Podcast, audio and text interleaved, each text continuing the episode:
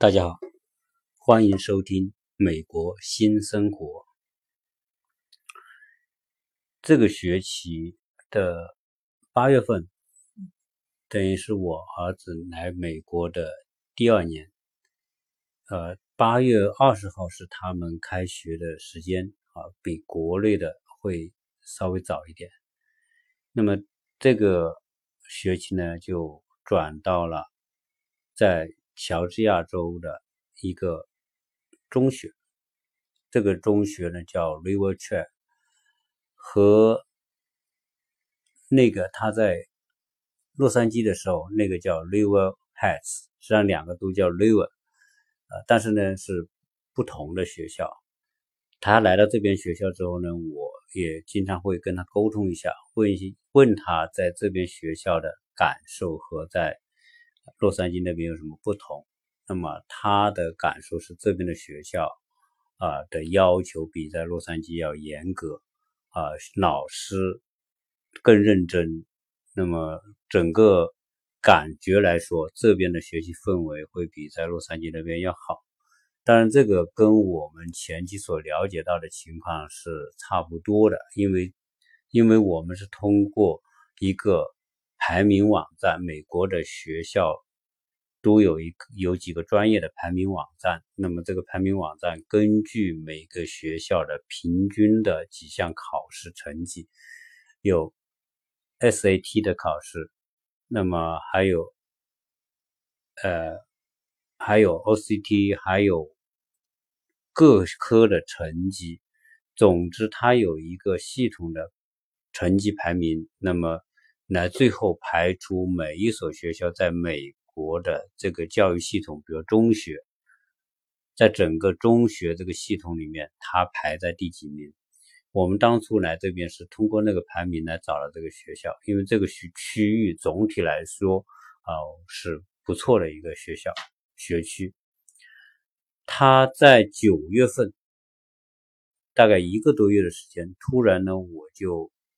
收到学校的一个电话，是学校的一个老师打给我的。这个老师呢叫Peterson。 那么他打给我呢，就告诉我我需要去一趟学校。那我就问大概是什么事情。那么当时老师就告诉我，你儿子在学校呢有件事情需要家长去跟学校老师进行沟通，而且是一件在学校看来比较重要的事情，比较严重的事情。我们去年一年在美国是没有收到过学校的这种电话，所以收到这个电话呢，我有一点比较紧张，因为我不知道这个比较严重的事情是什么事情。但是我知道如果学校打电话通知家长，一般这个事情已经不是普通的一件事情。所以呢我就跟他学校约完之后呢，我们是在有一个星期四下午，那么就去见这个学校的这个老师。见这个老师的时候呢，他有一个翻译，就是台湾的一个来自台湾的一个老师。那么他呢可以跟我们做翻译，因为我和我太太两个人一起去学校。去到学校之后呢，老师就把情况跟我们讲。他说你儿子在使用学校要求他们使用的一个教学网站的时候，那么做出来一些不恰当的行为。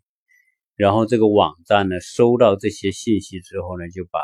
这个情况发了一个邮件发给学校。这个情况是这个网站呢叫 IXL，在美国每中学小学，那么每个学校呢它都有一个网站是用来辅助教学的。我看了一下，它每个学校还不一样，基本上同一个学区的是用同样的网站，但是不同学区还是不一样。在洛杉矶的时候呢，他们也有一个辅助的学习网站，它有一些科目上的内容，有数学的、社科的一些教学内容。那么也分不同的年级，从幼儿园到小学到初中到高中。那么这个他到乔治亚州之后呢，那么他们用的这个网站已经改成另外一个教学网站，我看过这个网站还是不错的，这个网站内容也挺丰富的，当然它是纯英语的，那么有从幼儿园的、小学、初中和高中的。那这个事情的原委是这样，我儿子到这边学校之后呢，他开始用这个学习网站，就不是原来的在洛杉矶的学习网站，但是这个学区呢，因为他要求比较高，他要求学生网站呢，就是这个网站是个第三方网站，相当于什么呢？第三方的一个教学网站，然后学校呢就购买这个网站的使用功能，学生可以登录这个网站来作为学习辅助，所以这个网站本质上它是一个独立的教学，独立的公司开的一个教学网站，相当于是属于公共的一个网站啊，大家付费来购买，学校付费购买，每个学生是可以去给一个账号，给个密码，可以登录这个账号来学他的一些科目以及一些课后的作业。但是呢，我儿子在刚刚用这个网站的时候遇到一个问题，他在做数学的时候呢，他有个打分规则，因为这些打分呢都是老师是可以看得到的，而且老师是要求他们每天要完成这些作业。结果呢，有一天他做作业，好像是数学，他做的时候呢，他这个规则是这样，如果你每做对一题，他这个网站呢就给你加一分，但是呢，如果你做错一题呢，就要扣8分，所以他的规则是这样。但是刚刚开始，我儿子可能也不熟悉这个网站怎么用，同时呢，可能他也不习惯于这种规则，结果呢，他做的时候也加上不太认真吧，也不太仔细，结果在做的过程当中呢，就做了好几次，就是做错的情况，结果做错之后呢就扣8分，连续错好几个之后呢就扣了几十分，因此呢他就得分就很低。那这个事情呢他就很沮丧，他觉得这个网站怎么这样定规则，然后呢就内心里就很觉得这个规则很不合理。那最后呢他就平时他都不是这样的，结果呢那天呢他就发了邮件，因为这个网站他有一个联系的一个管理员邮件，他就给那个管理员邮件发了一封信过去。那信呢，当然是因为他当时觉得这个规则很不合理，很生气，就说了一些很生气的话，就说这个网站这个非常的不合理，然后呢这个网站的做这个网站的人就是应该去死之类的这种话，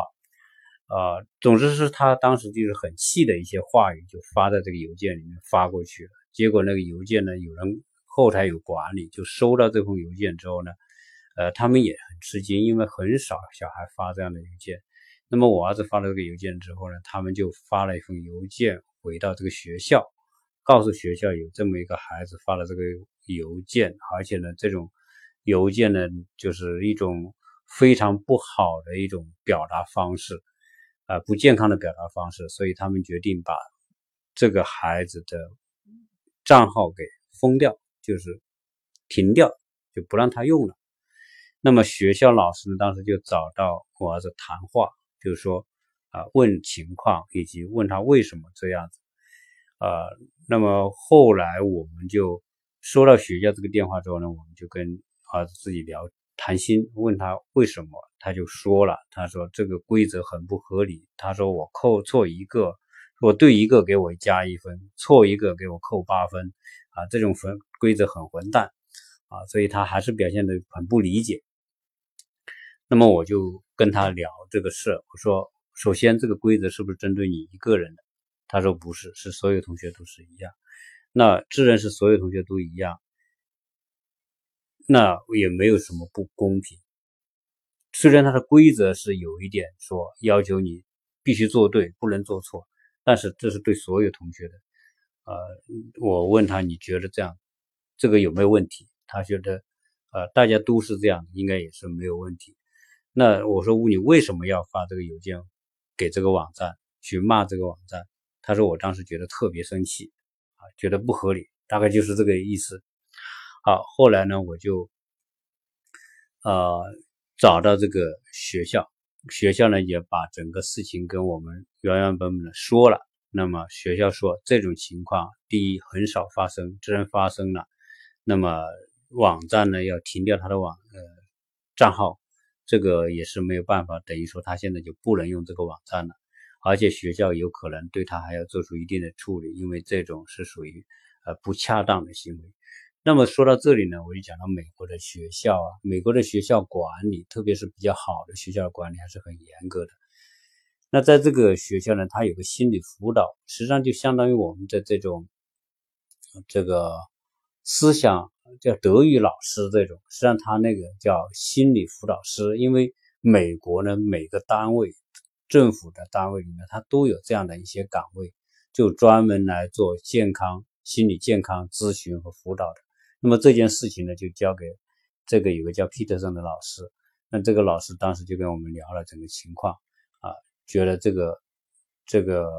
问题是比较严重的，那么家长要跟孩子们做沟通。好，这个事情呢，我们就跟学校沟通完之后呢，我就想，后来我就过几天之后，我再问我孩子说，你这个网站现在能不能用？他说还是不能用，已经被我封掉了。那么封掉了，我说那你做作业做什么？他说我就不能做，就是除了就这个网站的东西我就不能做了，当然其他的该做还是做。那么我就问他，我说如果你长期不用这个网站，这个网站有大量的很好的一些课后的辅导练习，你不能做，那你不是失去很多机会吗？那我说你要不要努力争取恢复你自己的账号？他想想，他希望这样能够恢复账号，所以我后来就跟他单独的聊到这个事情。我说这是你学习过程当中遇到的一个问题，等于说你现在打了一个结，你必须把这个结解开。那么这个结谁来解呢？我说应该要你自己来解。我说你想不想解开这个结？因为这个以中途有两个星期他是不能用这个网站。2个星期之后我说你要不要解？他说我要解。我说你如果想解，爸爸给你一个建议，希望你能够通过自己的努力打开这个结，等于说这个结是你自己打上的，希望你自己把它解开。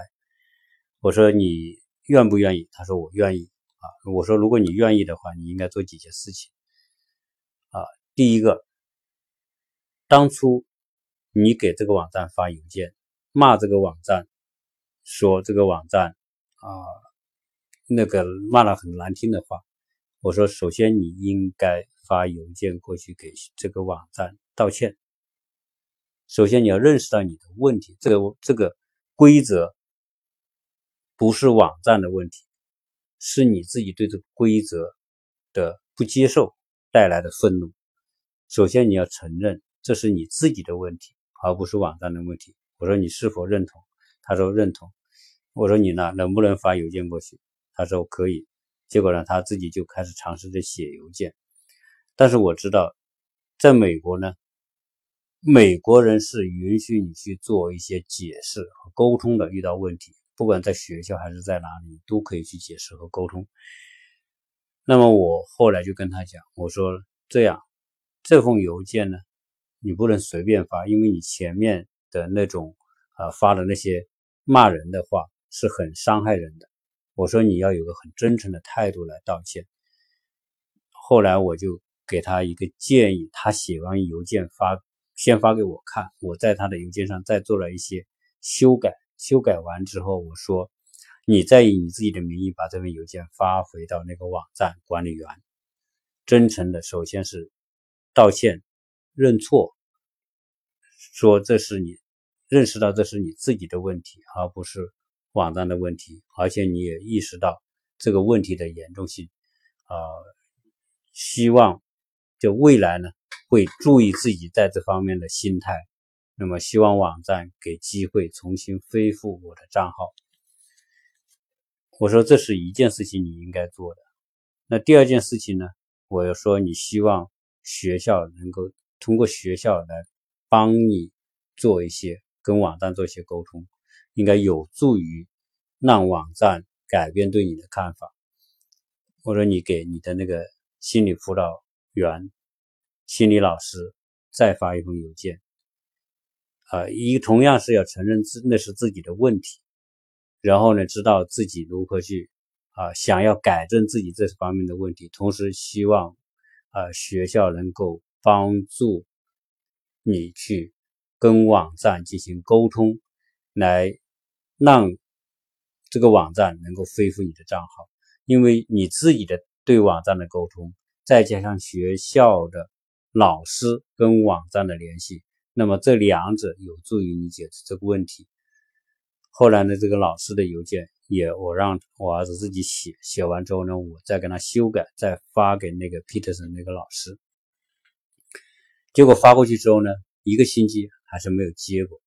我就跟我儿子讲，那么没有结果怎么办？他说我不知道。我说接下来你该做的是继续给网站发出那份真诚的道歉信和希望他恢复你的账号的这么一个申请，同时给学校再发邮件。所以他后面一个星期后又给学校和那个网站分别发出那两封邮件。然后我说你再等一个星期，我说他们一定会给你回复的。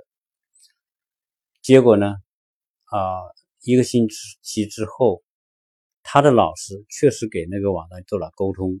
说孩子已经意识到自己的问题了，而且希望这个网站给他机会。结果再往一个星期之后呢，我孩子回来告诉我说，这个网站已经把他的账号重新给他开通了，也就是说他又可以用那个网站来进行学习了。那这件事情我在这里讲，我啰啰嗦嗦讲了好多实际上是件在我们中国人看来好像不是一件特别大的事情，但在美国是一件可能就是一件很大的事情。那后来我跟我儿子讲，我说这件事情首先是你通过这件事情你会意识到美国人的规则跟中国不一样。那么同时美国人把道德看得很严重，因为你这个行为是一种非常的违反道德的规则的一件事情。但是好在你现在是8年级，也就是属于初二。假如这件事情发生在9年级到12年级，我觉得这件事情又变成一件非常糟糕的事情。为什么呢？因为在美国的大学录取里面，8年级之前的档案是不作为未来报考大学的时候的这个资料申报内容。也就是说你在初中之前的是不需要申报的，要申报的是高中4年的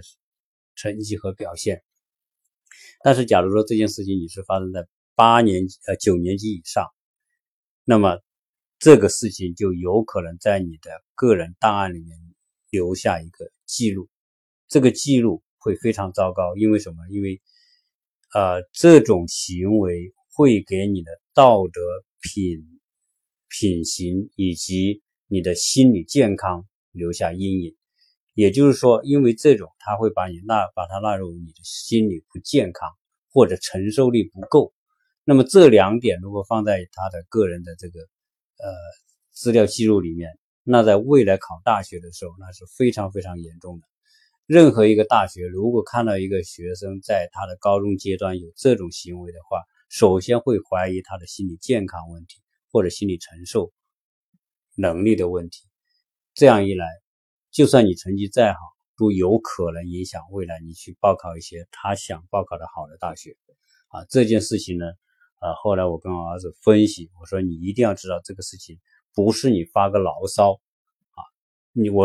我也告诉他，你发了这封邮件去骂这个网站，解决到了问题没有？他说没有解决。既然没有解决到问题，就说明你发牢骚那个方法是没有用的。那么通过这件事情呢，去了解在美国和中国，中国人可能认为不是很大的问题的问题，在美国可能变成一件很大的问题。而且在美国所有的这些行为品行的这个记录都是很重要的。所以每个孩子每个家长都希望自己在学生在高中年代不要留下这种不良记录。所以通过这件事情呢，第一呢，我让儿子自己学会去面对这个问题，自己如何去说这个问题是你犯下的，你如何找方法去解决这个问题。那么这些呢，最后都是他自己，当然在我的这种引导之下，他自己一步一步去做。我当时跟他说，我说只要你很真诚的跟网站道歉，同时你真诚的请你学校的老师来帮助你。当然首先你还是要意识到你这些问题是你自己的问题，只要你能做到这一点，我相信说美国人是会听你的解释的。后来这件事情解决之后，我儿子也意识到第一，出现问题并不可怕，怕的是你不能够找到一个正确的方法来解开这些问题。当这件事情过后呢，我觉得可以让孩子知道，第一，很多的言行在中国可能不是问题，但是在美国可能就是很大的问题。第二个，当遇到这些问题的时候，自己一定能够，只要你想办法，就一定能够找到一个解决问题的方式。那么这件事情呢，我觉得本身就是在美国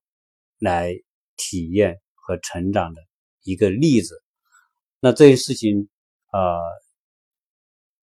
对于说我们国内的这些家长把孩子放到美国来，那么也算是个小小的教训。因为美国实际上是特别注意品德行为的这么一个国家，因为他的信用体系，他的对推荐，包括未来考重要的大学推荐，都是建立在品德良好的基础之上。一个品德有问题的人是没有人愿意给他写推荐信的，特别是一些常春藤大学，那么推荐信很重要。这个推荐信，写推荐信的人，真正的美国人，他是很真实的。如果你这个人品行有问题，他是不会给你写推荐信的，因为那会牵扯到他个人的品行和我们说的这种信用问题。他一定要是写的是真实的东西。所以这个是在整个他来到这边所遇到的一个第一个小的问题，也算是个挑战。那么我呢也把它作为一个案例，跟我们在这边的家长，或者是把小孩送到美国来的这些家长来做一个小小的分享，希望能对大家有一点点启发。那么谢谢大家收看。